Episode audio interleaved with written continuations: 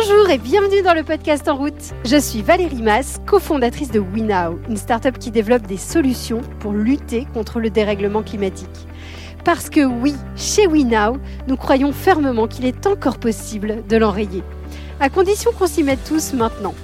Alors chaque semaine, je vous emmène donc rencontrer des scientifiques qui explorent de nouvelles voies, des entrepreneurs, des dirigeants, des personnalités qui ont choisi de se retrousser les manches et qui agissent à leur niveau. Mon but, en vous proposant ces rencontres, vous redonner confiance dans l'avenir et surtout envie, à votre tour, de prendre votre place dans la grande communauté des gens qui y agissent. Aujourd'hui, je reçois Florent Marcoux, le directeur de Surfrider. Surfrider, c'est une ONG créée par des surfeurs, à l'origine pour protéger leur terrain de jeu, c'est-à-dire l'océan, et dont la mission s'est étendue à la protection non seulement de l'océan, mais aussi de ses usages et de ses usagers. Avec Florent, nous avons parlé de passion, de dialogue, de gouvernance partagée, de transformation des entreprises et même de la manière de donner envie d'aller vers le monde de demain. Vous êtes prêts à changer votre vision du monde? Alors, en route Bonjour Florent. Bonjour Valérie. Merci beaucoup d'avoir accepté de, de, vous joindre à ce podcast. Alors j'avais une première question toute simple. Est-ce que vous pouvez vous présenter? Comment on passe d'une école de commerce à une ONG environnementale Est-ce qu'il y a eu un déclic? Est-ce que c'est une longue évolution?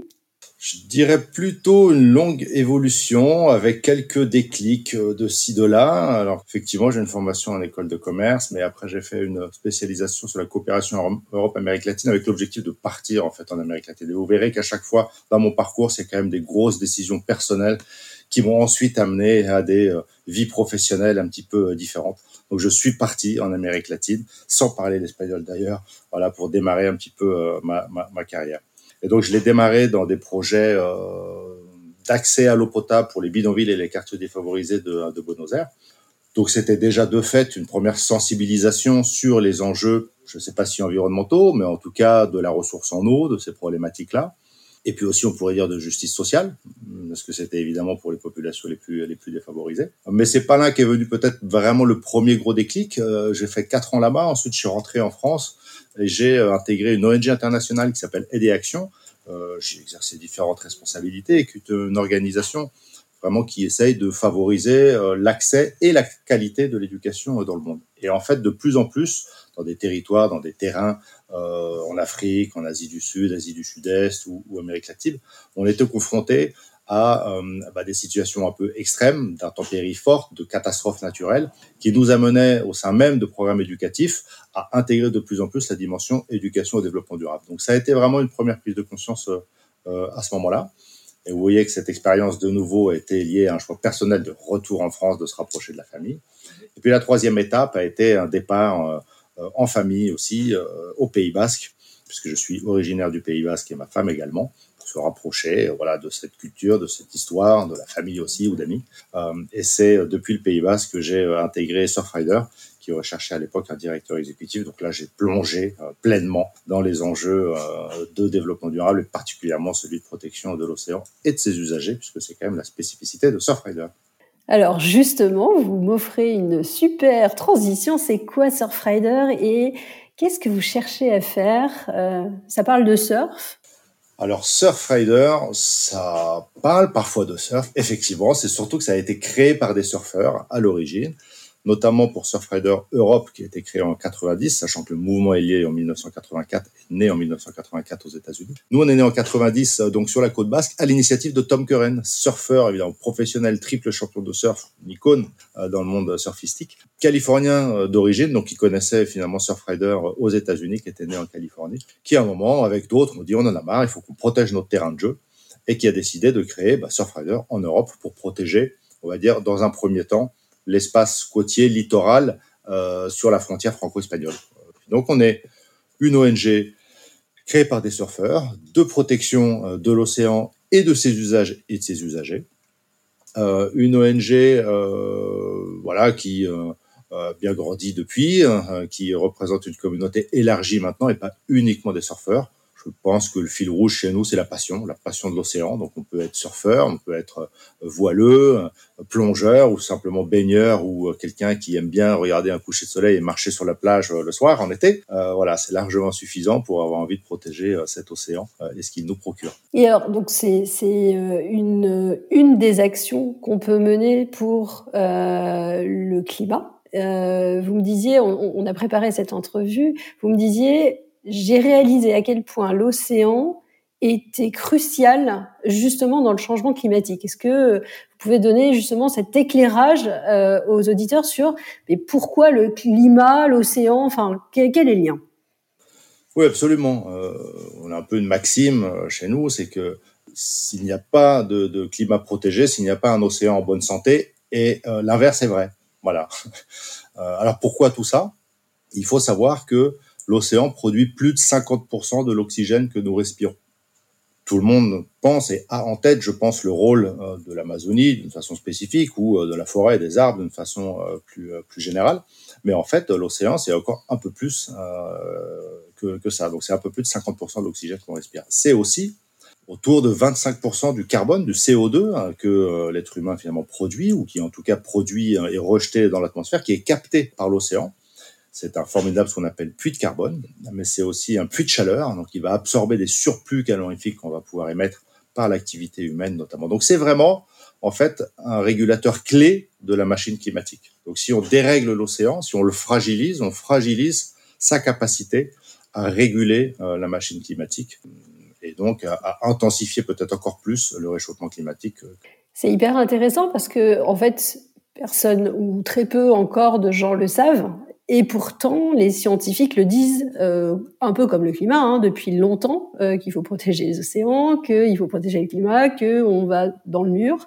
À votre avis, pourquoi les scientifiques ne sont pas entendus? Pourquoi on, on a entre guillemets rien fait, ou en tout cas on a l'impression qu'on n'a pas fait assez? Ouf, euh, vaste question. À mon sens, on est quand même, on a quand même une responsabilité assez collective. Donc, je pense que c'est toujours un peu facile de pointer du doigt tel ou tel secteur d'une société ou telle ou telle partie prenante. Malgré tout, les scientifiques, peut-être, on la, on la, difficulté, je sais pas si c'est une difficulté, mais en tout cas, n'ont pas une interaction avec les médias aussi forte que d'autres acteurs et notamment que l'acteur politique. Euh, l'acteur politique, euh, bah, lui, il a un raisonnement quand même depuis des années euh, plutôt court-termiste, alors que les scientifiques se positionnent à 30 ans, 50 ans, 100 ans. Donc comment faire coïncider la parole scientifique de moyen, voire plutôt long terme et très long terme, à une parole politique qui, elle, est beaucoup plus court-termiste? Ça, c'est un des, premiers éléments, à mon avis, à prendre en considération.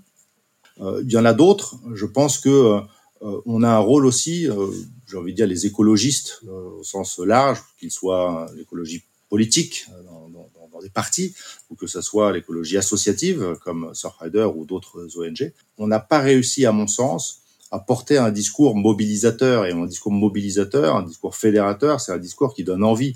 C'est donc un discours positif. Or, nous, notre rôle depuis des années, et on se cantonne trop à ça, à mon sens, c'est de dénoncer, c'est de dire ce qui est pas bien, ce qu'il faut arrêter.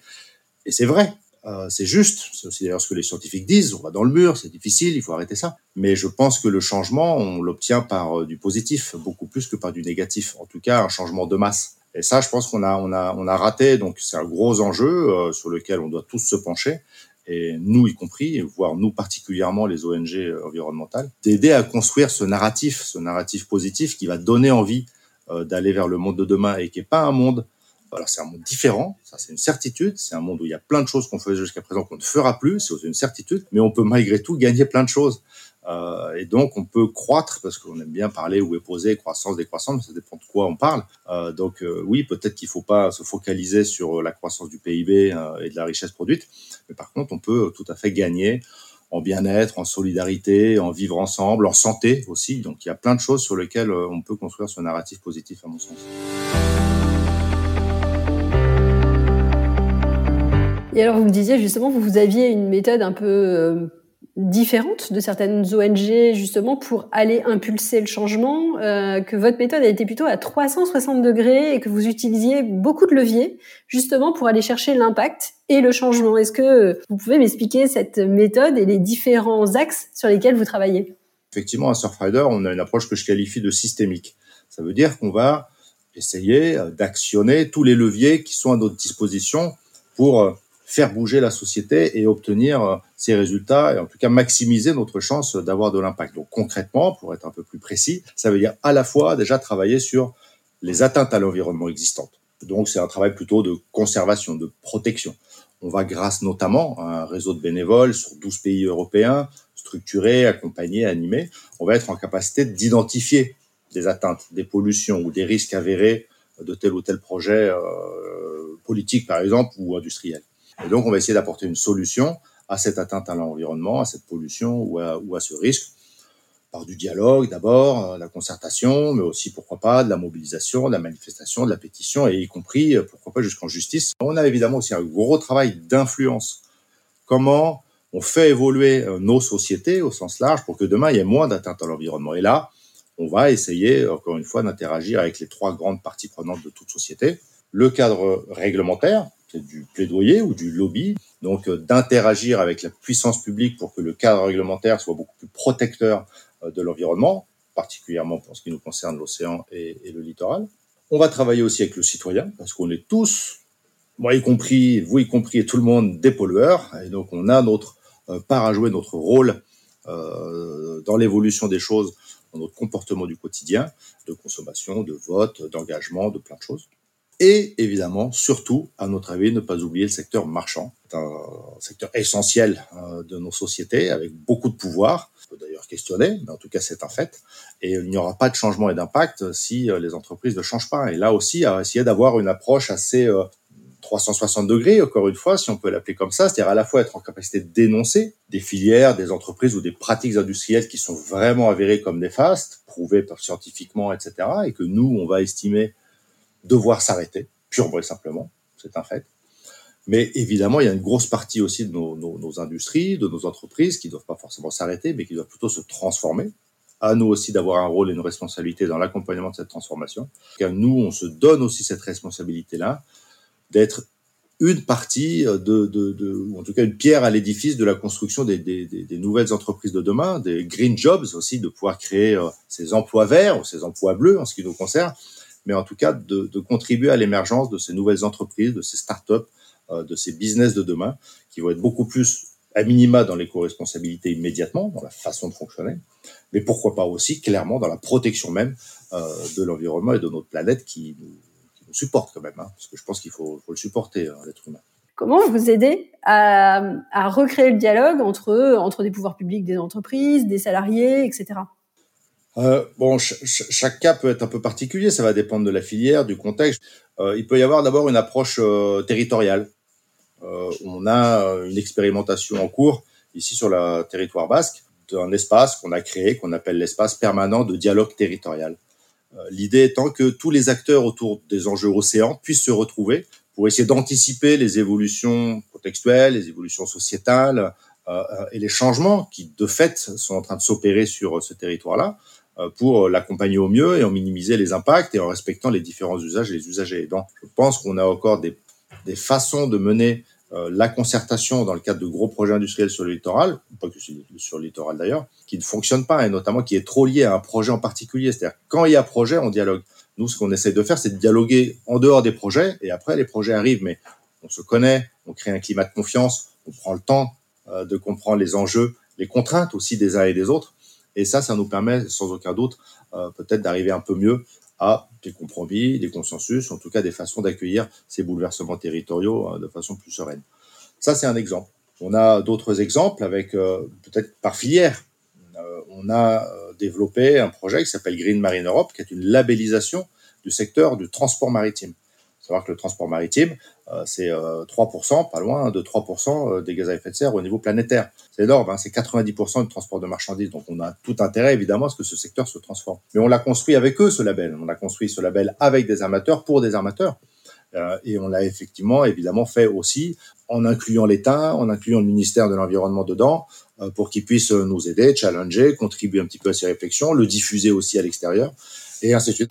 Et je me posais la question, comment on fait pour conserver la motivation sur la durée parce qu'on on le sait, on fait des gestes, on voit pas forcément des avancées toujours tout de suite.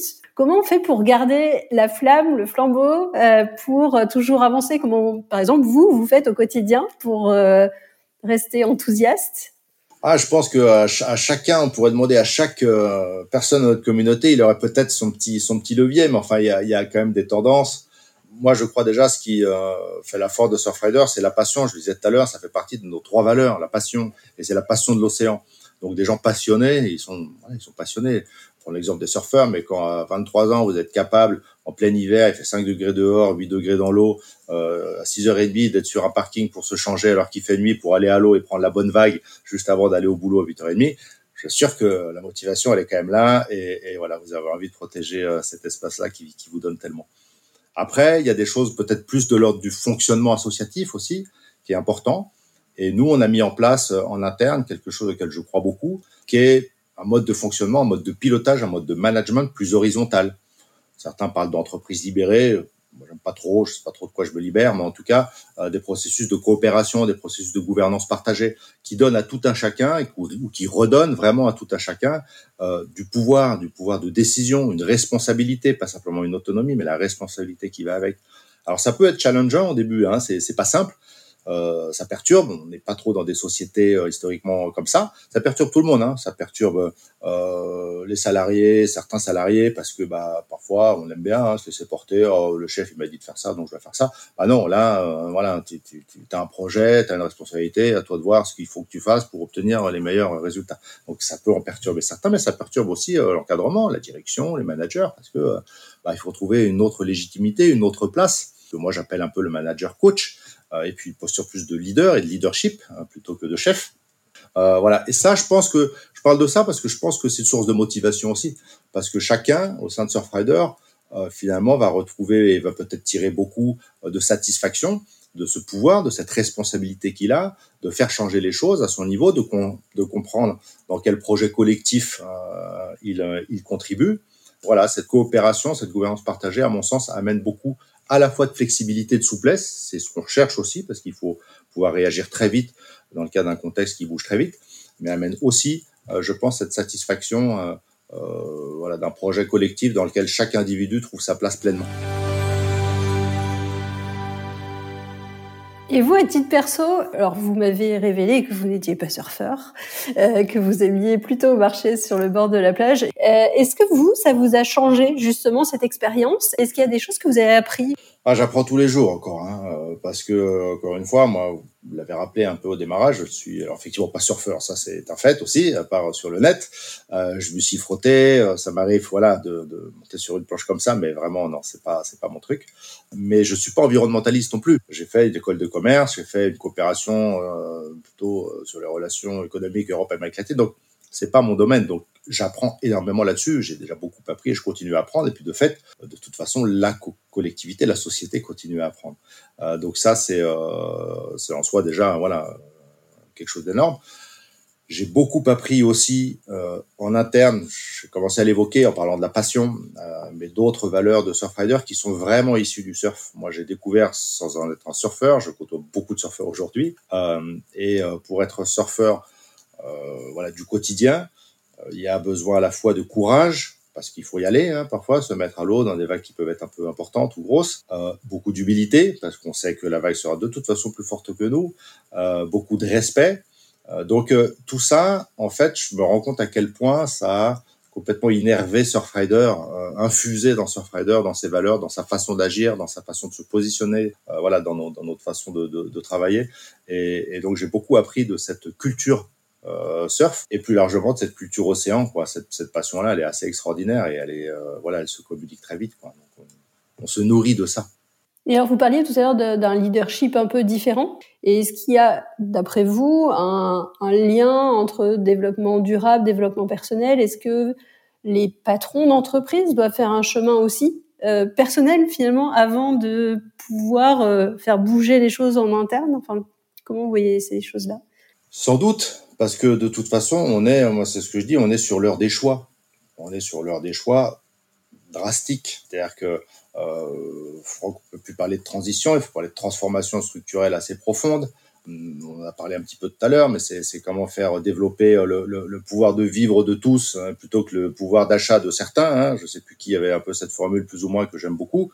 Euh, c'est exactement ça. Et donc, il y a des vrais choix de société à faire, mais ces choix de société, ils nous concernent à titre individuel.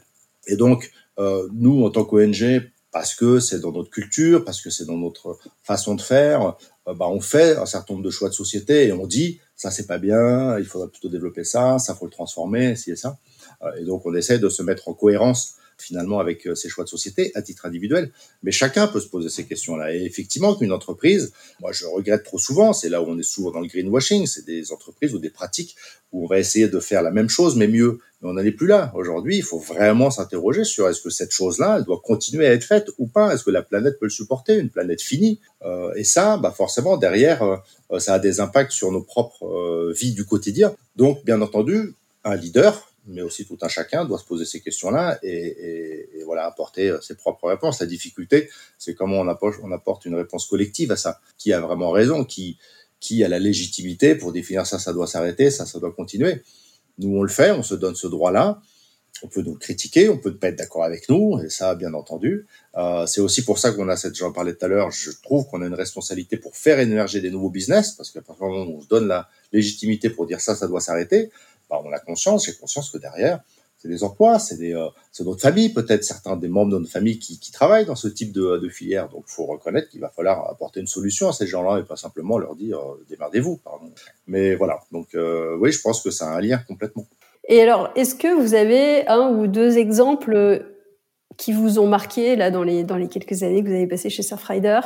Euh, de euh, ouais de changements, euh, soit de, de, personnes, soit de territoires, soit d'entreprises qui vous ont dit euh, bah, ça sert vraiment à quelque chose l'action qu'on mène.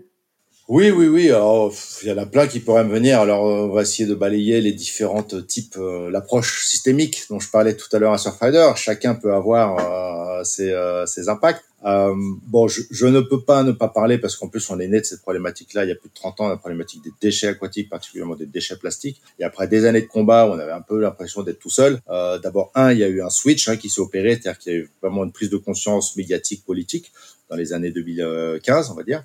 Et puis, on a réussi en 2019 à obtenir une première directive européenne pour interdire purement et simplement une dizaine de plastiques à usage unique. C'est déjà énorme. C'était qu'un début, mais c'est quand même déjà énorme et c'était vraiment une vraie victoire euh, euh pour, pour Surfrider. Donc, voilà ce type de victoire qu'on peut obtenir avec des changements majeurs, hein, parce que je rappelle quand même peut-être à nos auditeurs, c'est que euh, les, directives européennes d'un point de vue euh, environnement sont ce qu'on appelle des politiques publiques contraignantes. Hein. Donc, quand Bruxelles décide de, euh, c'est l'ensemble des États membres euh, qui doivent euh, voilà s'exécuter et mettre en place cette nouvelle directive à l'échelle européenne. C'est pas vrai toutes les politiques publiques européennes, par exemple. Donc ça, euh, évidemment, toujours pour rester sur ces logiques un peu de lobby ou, d'advocacy, euh, on a contribué. En 2014, on avait cofondé une plateforme qu'on appelle la plateforme Océan et Climat, qui existe toujours en perspective de 2015, et on a obtenu enfin en 2015 la prise en compte de l'océan dans euh, les négociations internationales euh, donc de la COP 21 qui avait lieu voilà pendant 20 ans. Il y a eu des négociations internationales avec le, les grands leaders politiques de ce monde euh, sur les enjeux climat et qui n'intégraient pas euh, l'océan. C'est un fait. Voilà, ça a changé et ça c'est une bonne chose. On peut regarder le côté plus euh, euh, entreprise. J'en ai parlé tout à l'heure rapidement. Je reviens dessus. C'est un bon exemple, je pense, avec des armateurs qui ont accepté de se faire challenger et accompagner par nous pour créer ce label, qui est un label d'amélioration continue. Donc, il faut qu'ils rentrent dans ce label. Chaque année, il doit progresser sur un des critères. Euh, qui sont des critères ambitieux qui arrivent à l'excellence, hein, euh, évidemment à terme. Et on a des énormes groupes comme CMA CGM par exemple qui ont rejoint euh, ce label aussi. Donc on voit à quel point ça peut avoir un impact sur un secteur qui, encore une fois, je le rappelle, représente 3% des gaz à effet de serre au niveau planétaire. Génial. Ouais, voilà. Et puis bon, après, dans, dans les, alors, la sensibilisation, c'est ce qui est le plus difficile à mesurer en termes d'impact. Hein. Tout le monde dit qu'il fait de l'impact, toutes les ONG. Bon, on arrive à mesurer les résultats, l'impact, c'est-à-dire le changement, plus ou moins. Et quand il s'agit du changement humain, c'est encore plus dur à faire. Mais euh, nous, on s'y attelle depuis un moment. Je dis pas qu'on a tout réussi, mais on a mené quelques expériences et sur certains programmes de sensibilisation qu'on a d'ailleurs en entreprise auprès de collaborateurs, on a vu qu'on avait 92% d'impact. Donc 92% des personnes passaient dans nos programme de sensibilisation et d'éducation. À l'issue de ce programme-là, il peut durer une heure, deux heures ou trois heures, hein, grosso modo, bah, changer quelque chose dans son quotidien, dans sa vie du quotidien, pour essayer de protéger l'océan ou l'environnement de façon plus, plus générale. Donc voilà, c'est des choses dont on peut être fier. Ah, c'est génial, c'est vraiment génial. On arrive à la fin du podcast. J'ai coutume de poser trois ou quatre petites questions rapides. La toute première que j'avais envie de vous poser, c'est qu'est-ce que vous aimeriez lire un peu plus dans la presse et qui aiderait euh, beaucoup, selon vous, à peut-être faire bouger les, mentalités? Je pense que les médias ont évidemment un rôle majeur à jouer dans un narratif à construire et donc euh, peut-être à aider à diffuser aussi ce genre de de discours positifs du monde de demain sur lequel euh, ça permettrait d'entraîner tout le monde un petit peu, euh, de, de, de mobiliser, d'avoir plus d'engagement, que ce soit à nos côtés ou aux côtés d'autres structures associatives ou autres. Top. Est-ce qu'il y a un, un conseil qu'on vous a donné au cours de votre carrière que, que vous souhaiteriez partager? Il faut savoir redonner à chaque partie prenante son intérêt, en fait. Souvent, en tout cas, si on part de ce principe-là, et c'est un peu notre positionnement et ce que je racontais tout à l'heure, que on va obtenir des changements importants et, durables ensemble, dans une logique partenariale ou collective. Euh, mais on a tous parfois des intérêts différents, euh, l'intérêt politique, l'intérêt économique, l'intérêt social, etc. Euh, et donc, généralement, on avance vite et de façon durable quand on reconnaît et qu'on essaye dans un projet que chacun retrouve un petit peu ses billes et retrouve son propre intérêt. C'est des choses que j'ai, en fait, je le dis parce que c'est un conseil, enfin c'était une démarche dans le cadre des projets euh, d'eau potable que j'ai pu mettre en place dans les bidonvilles à Buenos Aires. Donc ça remonte, c'était au tout début, euh, et on a pu avoir des choses qui fonctionnent toujours aujourd'hui parce que on a mené de façon tripartite avec la communauté euh, du quartier euh, considéré, avec le maire du territoire dans lequel on était et avec l'entreprise privée qui avait les concessions d'eau, construire un projet sur lequel chacun un petit peu retrouvait bah, son propre avantage économique, social ou politique, et, et accepter ça c'est euh, rentrer plus facilement dans les logiques de, de, de, dialogue, de coopération. Et à mon avis, c'est là-dessus qu'on obtient des résultats, euh, on va dire, transformatifs forts. Quoi. Génial, merci. Et est-ce qu'il y a quelqu'un qui vous inspire, euh, que euh, vous aimeriez euh, entendre au micro de ce podcast, que vous aimeriez partager avec les auditeurs parce qu'il vous a vraiment inspiré? Ah, bah, souvent je le cite, alors je sais pas, euh, on va croire à un moment que euh, me fait des cadeaux ou autre, ce qui n'est pas du tout le cas, et on se connaît absolument pas d'ailleurs. Non, mais il y a un économiste euh, dont on entend de plus en plus parler d'ailleurs, hein, Timothée Paric, qui est un, économiste qui défend largement et qui vulgarise aussi, et qui a conceptualisé et qui vulgarise le concept de décroissance. Alors c'est rigolo, j'en parle tout le temps, parce qu'à la fois moi j'aime pas le mot de décroissance, si un jour je le croise, je le lui dirai, mais simplement parce que je pense qu'il peut faire peur, et justement, on n'a pas besoin de ça. Mais par contre, dans ce qu'il y a derrière et dans la façon dont lui le raconte, euh, je trouve ça génial. Donc euh, euh, voilà, donc il intervient, il écrit, il a sorti un livre là il y a pas longtemps. Euh, voilà, pourquoi pas Timothée Paris.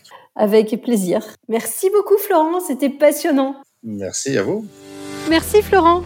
Si cet épisode vous a inspiré, n'hésitez surtout pas à le partager sur les réseaux sociaux ou à lui attribuer 5 étoiles sur votre plateforme de podcast préférée.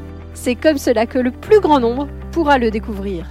Et qui sait, vous serez peut-être à l'origine d'une nouvelle vocation Vous pouvez également retrouver tous les autres épisodes sur notre site web www.wenow.com. La semaine prochaine, je vous emmène découvrir Bohémond Flamand, un jeune entrepreneur qui propose des ateliers pour redécouvrir et savoir utiliser les trésors de la nature sauvage et locale. À la semaine prochaine!